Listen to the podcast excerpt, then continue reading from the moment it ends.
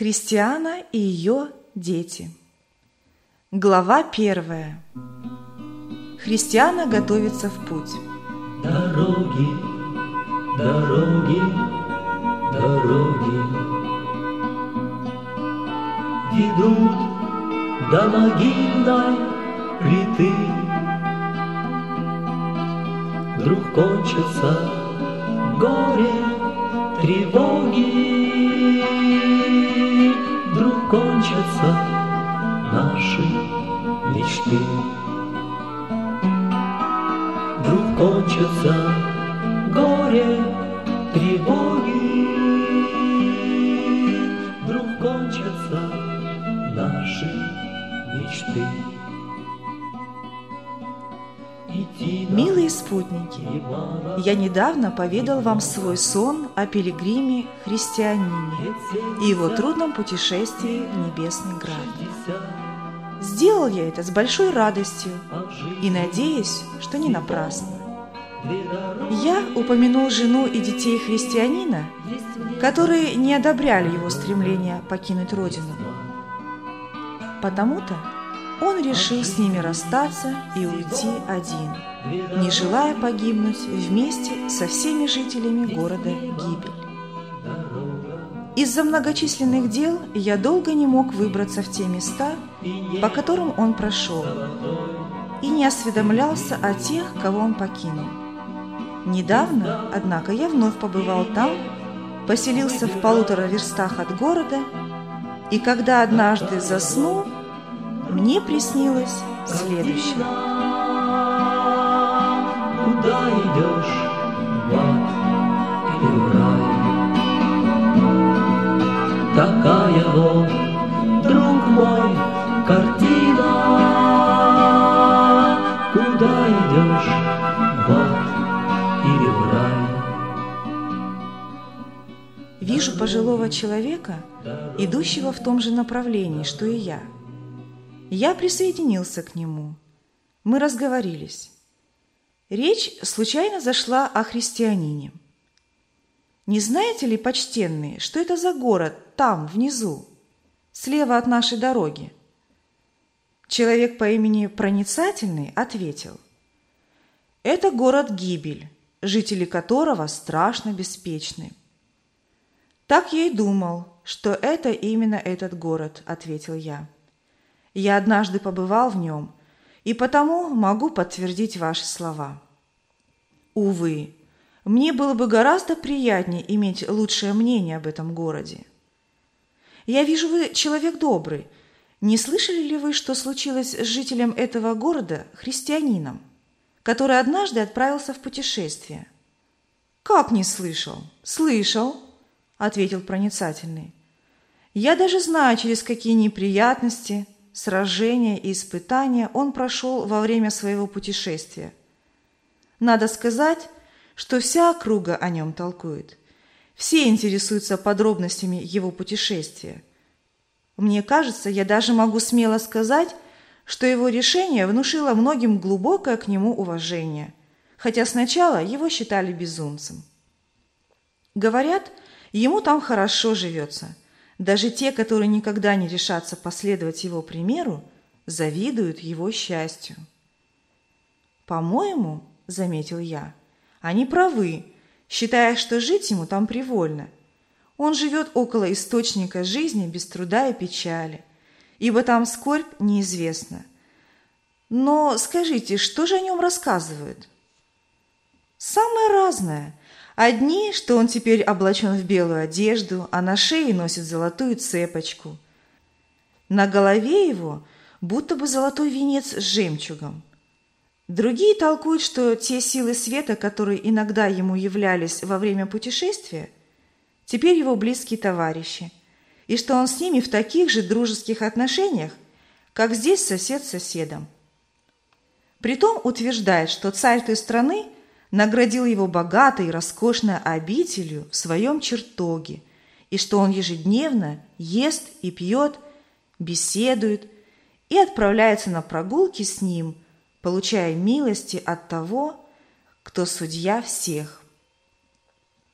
Кроме того, Толкуют, будто бы царь этот вскоре прибудет в наши места узнать причину, почему здешние жители так презирали и осмеивали христианина, когда он решился начать странствование. И даже уверяют, что за несправедливости, причиненные ему здесь, монарх осудит их, как за соделанные ему самому. И не мудрено, ведь из одной любви к царю пилигрим решился на путешествие.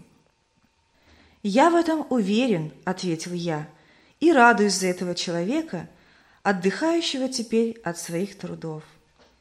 Он пожинает радость за пролитые слезы и находится в безопасности. Ему не страшны больше стрелы врага, он далеко от тех, кто ненавидел его. Я очень доволен, что слух о нем распространился по всей округе. Кто знает, может и другие одумаются. Но позвольте спросить, не знаете ли вы чего-нибудь о его жене и детях? Что стало с ними? Христиана и ее сыновья? Кажется, они теперь на правильном пути, хотя когда-то и не вняли просьбам и слезам христианина, не решились идти с ним. Впоследствии, однако, они одумались, и потому, собрав пожитки, пошли его искать. «Отлично!» – воскликнул я. «Неужели и жена, и дети пошли?» «Да, я был свидетелем и знаю все подробности дела. Мать и четыре сына отправились в путешествие.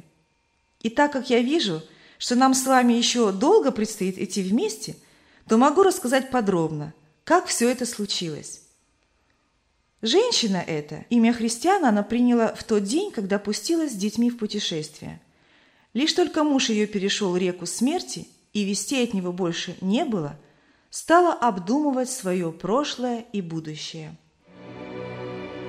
Она страдала от потери доброго мужа, чувствуя, что теперь узы любви порваны.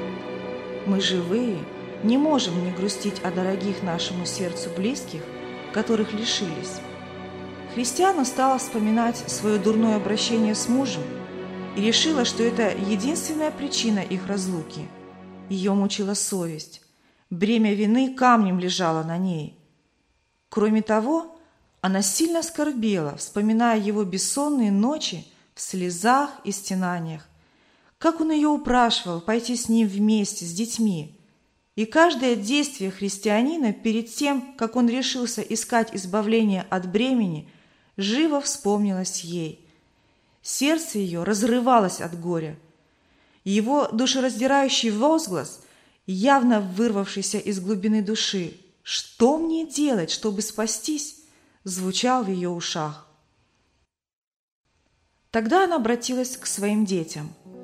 «Милые сыновья мои, мы погибли. Я согрешила против отца вашего, и он теперь далеко от нас. Он хотел меня взять с собой, а я воспротивилась его желанию. И вам я помешала получить жизнь вечную. При этих словах мальчики заплакали, упрашивая ее идти вместе искать отца. «О, — причитала Христиана, — зачем мы не ушли с ним? Нам было бы теперь гораздо лучше. А сколько горя нас еще ждет! Прежде я по безумию своему воображала, что печаль вашего отца — порождалась расстроенным воображением. Теперь я думаю, что тому была иная причина. Ему был дарован свет жизни, при помощи которого он избегнул сетей смерти. И все снова воскликнули «Горе нам, несчастным!» На следующую ночь христиане приснился сон. Видит она, что кто-то разворачивает перед ее глазами длинный свиток пергамента, в который были внесены все ее прегрешения. Их было так много, и были они такими черными, что ужас овладел ею. Она громко воскликнула во сне «Господи, будь милостив ко мне грешной!» И дети услышали ее крик. Вдруг ей показалось, что возле ее постели – стоят два человека подозрительной наружности и о чем-то рассуждают между собой. Голоса их становились все громче, и она ясно слышала слова. Что делать с этой женщиной? Днем и ночью она все призывает милость Господню. Надо нам найти средства отвлечь ее от подобных мыслей, ибо если она будет так продолжать, мы ее упустим, как упустили ее мужа. Как бы помешать ей в ее заботах о будущем, а то потом никакая земная власть не в силах будет ее удержать. От этих слов она проснулась. Мороз пробегал по коже, и все тело колотил озноб. Вскоре она снова заснула –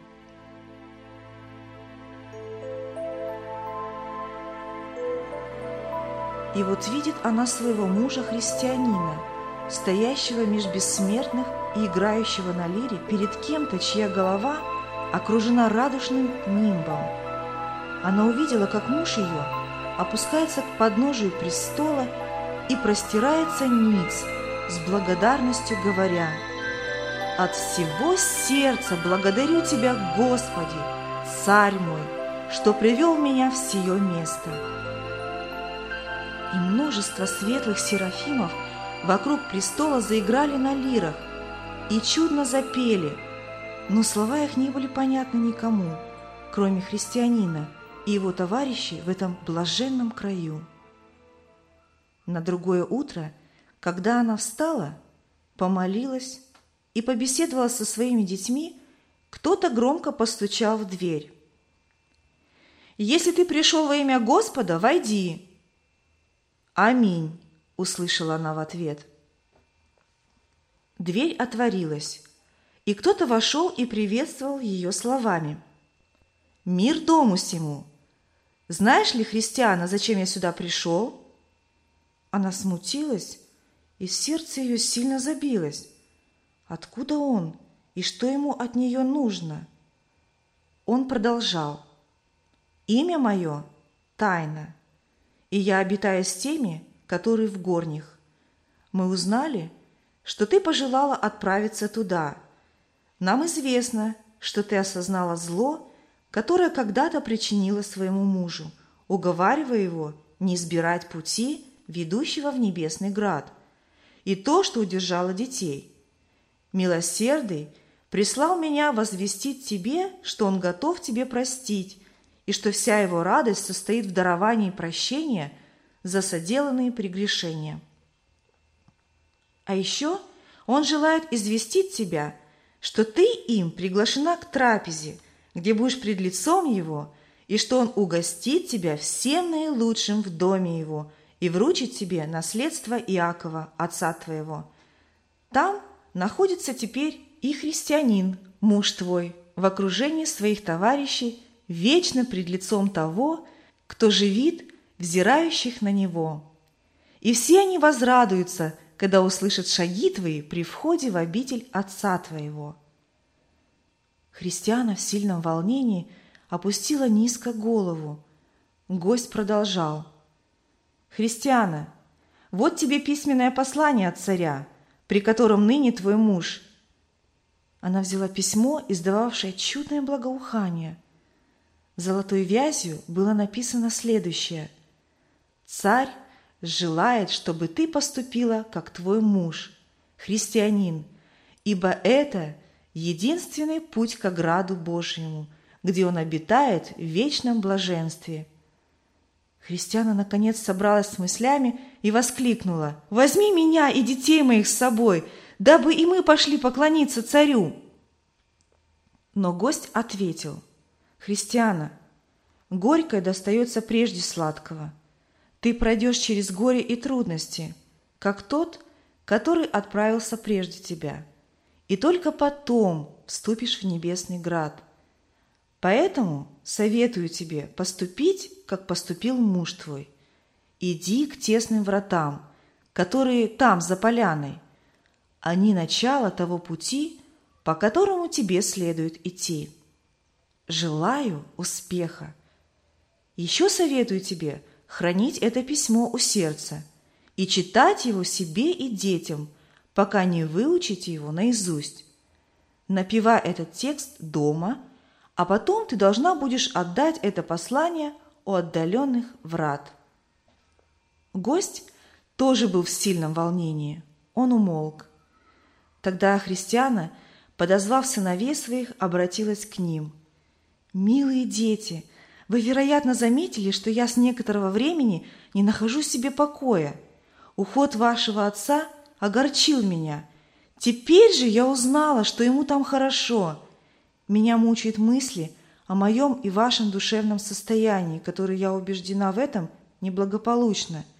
Мое отношение к вашему отцу во время его скорби тяжело гнетет мою душу, так как я себя и вас ожесточила против него – и мы не отправились вместе с ним. Мое горе могло бы погубить меня, но прошлой ночью приснился мне чудный сон, а наш гость-незнакомец ободрил меня своими утешительными речами. Итак, милые дети, давайте соберем наши пожитки и отправимся к вратам, ведущим в небесный град, где мы найдем Отца вашего и будем блаженствовать с Ним – и с его товарищами по законам той страны. Дети заплакали от радости, услышав, что сердце матери их стремится в чудную страну. Гость вскоре с ними простился, и они стали готовиться к отъезду. Сборы были недолгими. Они уже собрались выходить из дома, как в дверь к ним постучали две соседки. «Если вы от имени Господа, войдите!» – приветствовала их христианам. Соседки пришли в полное недоумение, потому что не привыкли к такого рода речам из уст христианы. Войдя, они увидели, что она готовится покинуть дом свой, и обратились к ней с расспросами. «Соседка, скажи на милость, что это значит?» Христиана ответила старшей из них, прозванной Боязливой. «Я готовлюсь к путешествию».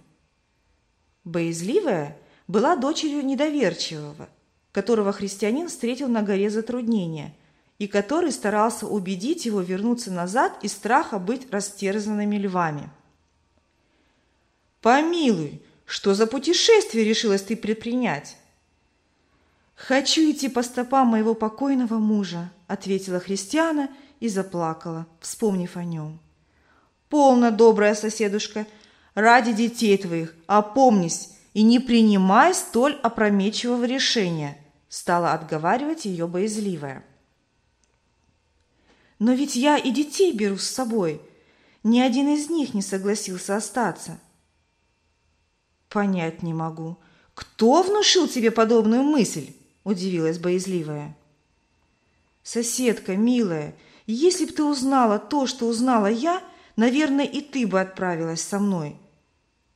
«Скажи на милость, что такого могла ты узнать, что заставляет тебя оставить дом и друзей? Я сильно тосковала с тех пор, как меня покинул муж, особенно когда он перешел реку. Но что меня более всего мучит, так это воспоминание о моем грубом с ним обращении, которое вызвало у него душевную скорбь. Я теперь чувствую то же, что он в то время, и ничто не может меня успокоить, пока я не отправлюсь в путь. В прошлую ночь он приснился мне. Как рвалась моя душа к нему! Он обитает теперь подле самого царя того края, сидит за его трапезой в обществе бессмертных. Ему дана обитель, по сравнению с которой самый великолепный земной дворец – лишь груда мусора. Я получила письменное обещание, что и меня примут туда, если я соглашусь идти. Его посланник принес письмо.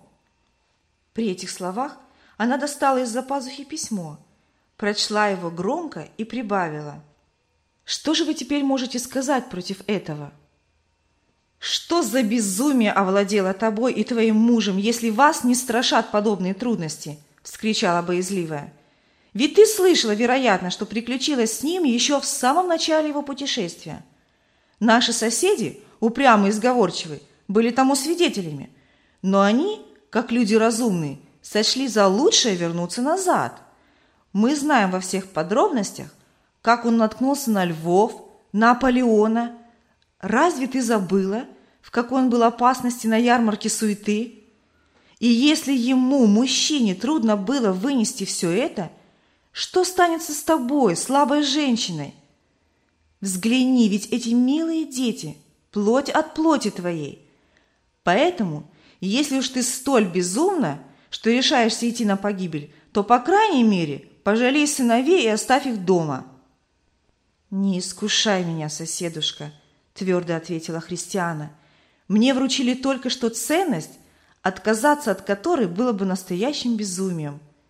Что же касается грозящих мне опасностей, о которых ты мне сейчас говорила, то они не только меня не пугают, но служат доказательством, что я действую правильно. Горькое достается прежде сладкого, а потому сладкое кажется еще слаще.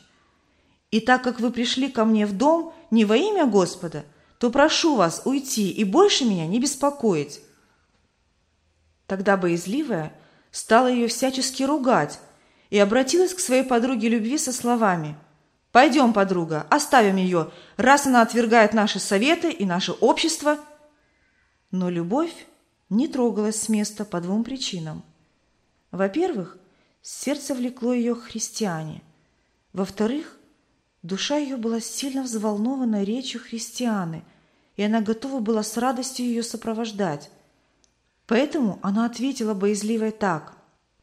«Соседка, я пришла сюда с тобой навестить христиану, но так как она намерена навсегда покинуть нашу страну, мне хочется воспользоваться нынешним солнечным утром и проводить ее».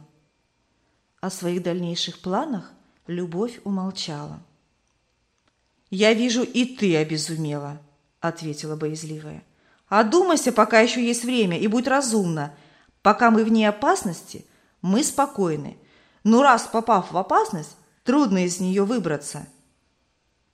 После этого боязливая отправилась к себе, а христиан опустилась с детьми и с любовью в путь.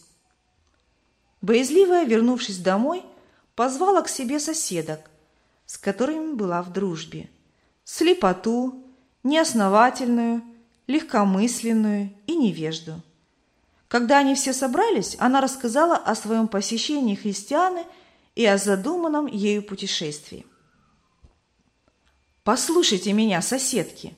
Сегодня утром я от нечего делать пошла к христиане, и когда постучала в дверь, она мне почему-то ответила, «Если вы от имени Господа войдите». Я вошла. И что же? Вижу, она готовится покинуть наш город, взяв с собой и детей. Я спросила ее, что это все значит? И она в коротких словах объяснила мне, что решила стать пилигримом, как ее покойный муж. Еще рассказала она мне свой сон про то, как царь того края, в котором теперь обитает ее муж, прислал ей и ее детям приглашение в небесный град. «И ты думаешь, что она на самом деле отправится туда?» спросила невежда. О, да, непременно, что бы ее не ожидало в пути. И вот почему я так думаю. Я сильно ее уговаривала остаться, резонно предупреждая, что ее в пути ожидает множество трудностей и печалей.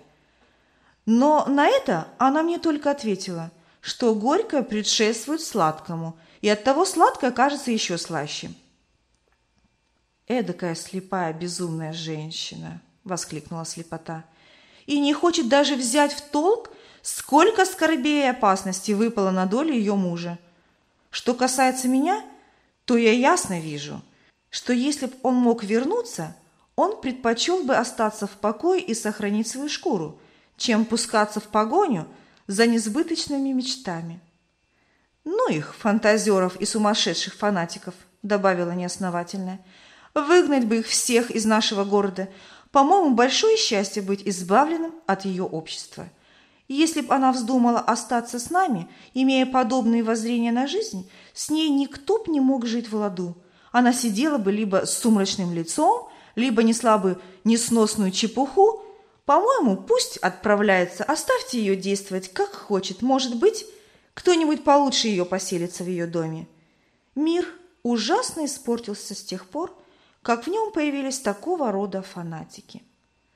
«Довольно. Оставим этот скучный разговор», – добавила легкомысленная. «Я лучше расскажу вам, как вчера провела вечер у Беспутной, где нам было очень весело. Нас там собралось немного, но все свои, милые и приятные. Платолюбие, разврат, похабница и некоторые другие. Мы танцевали – и предавались веселью. Сама хозяйка – чудесная женщина, а господин – разврат – прекрасивый и приприятный мужчина –